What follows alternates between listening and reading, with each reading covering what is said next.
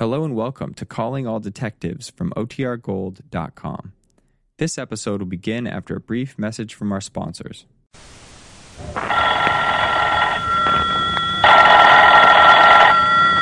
Calling all detectives.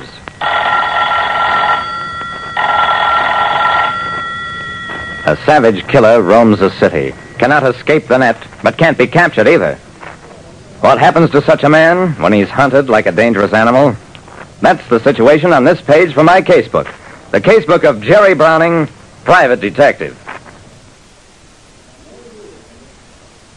When you read that a private detective like me, Jerry Browning, has captured a dangerous killer, maybe you wonder how we do it.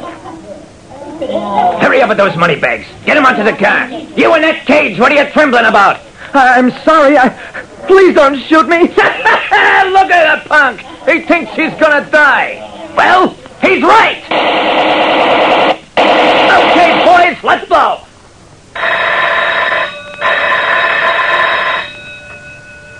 A bank holdup and a wanton, senseless murder. That's how Stony Galen operated. And now he and his mob had invaded our city. But this time, I sat in the police car with Lieutenant Dawson at the roadblock. Jerry, how can you be sure they'll take this road? Because I think Stoney's headquarters is someplace west of here, which means he must take this road. The car approaching was coming at top speed. Didn't slow down as it neared the roadblock. Here they come! The getaway car slewed around and headed back the way it had come, though not before it was whacked end to end by machine gun fire. Then,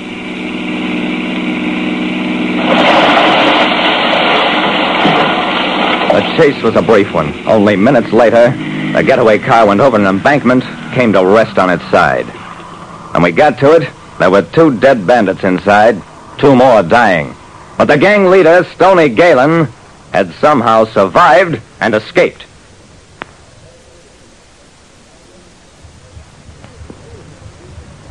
Although we intercepted and smashed a bank holdup and murder gang, its leader, Stony Galen, managed to escape.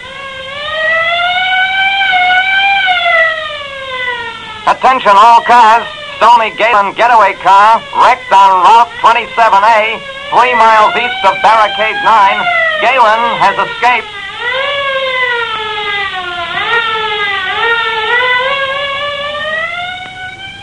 By nightfall, Stony was still uncaptured.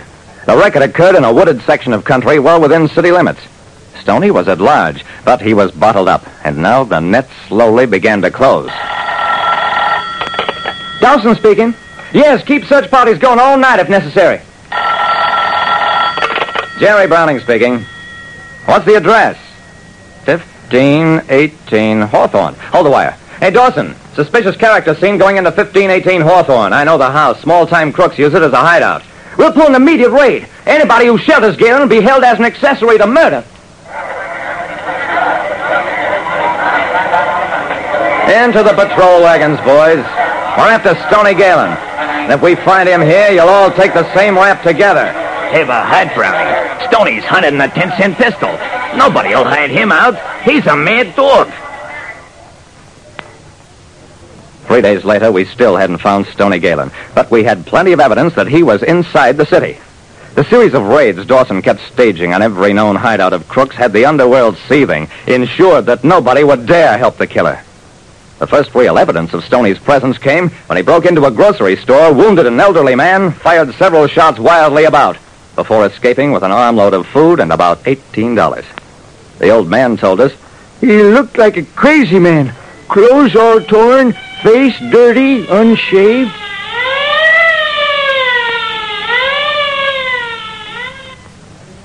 We didn't get Stoney that time, or the next time either, when he held up a garage and tried to steal a car. But that time, I ain't afraid of no cheap crook with a gun. I took the gun away from him and beat his ears off before he got away from me. That was Galen. You mean Stony Galen? And I'm still alive? Yes, the mechanic was still alive. Because Stony Galen tried to stage a holdup with an empty gun. He was out of ammunition. And still the net kept drawing tighter. We found the remains of one small campfire in a gully, another beneath a railway bridge, a third in a tangled ravine near the river's edge. One by one, all possible hiding places were being ferreted out and closed off.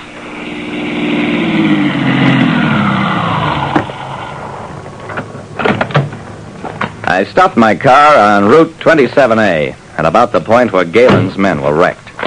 I got out, walked over to the embankment, scrambled down the hill.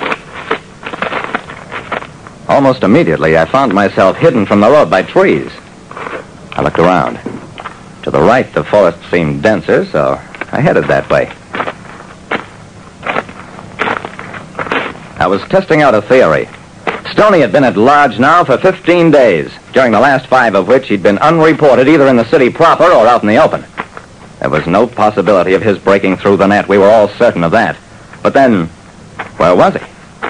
I believed he was someplace in this patch of woods, that like some hard-pressed animal, he'd returned to the terrain that first sheltered him. Now I was trying to project myself into the mind of a desperate, hunted man. I stopped to look back along the way I'd come. I could have been a thousand miles from the heart of a city instead of a trying to project myself into the mind of a desperate, hunted man. I stopped to look back along the way I'd come. I could have been a thousand miles from the heart of a city instead of about eight. I started walking again, always heading for the thickest part of the forest. Then I found a lead, a torn bit of cloth dangling from a low branch. I looked down, noticed a faint beaten path in the undergrowth. I followed it for about a quarter of a mile. It ended abruptly against a small hill. I was just about to turn back, but I noticed the cave opening. Leaves and branches were piled against it, but one branch had slipped down, revealing the aperture. I walked up to the cave mouth. I know you're in there, Galen. Come on out. There was no reply. I waited a few moments, then, Come on out, Galen, or I'm coming in after you. The thing that came out of the cave had once been a man. Now it was some shambling, monstrous creature.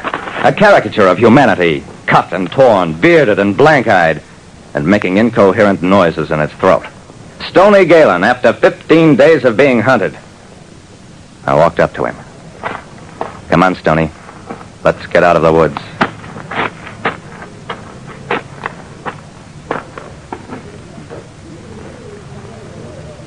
And that's how Stony Galen was taken. Not very heroic, is it? There was a revolver in his pocket. He'd stolen it from a farmhouse, but he never tried to use it.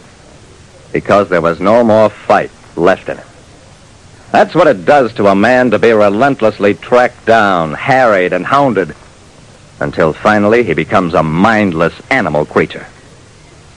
Like I said, when a killer is finally taken, it isn't how dangerous he used to be that's important, but what's happened to him since the time human society marked him as an outcast. Listen next time to Calling All Detectives, mystery drama, mystery quiz, and a chance for you to match wits with yours truly, Jerry Browning, private detective.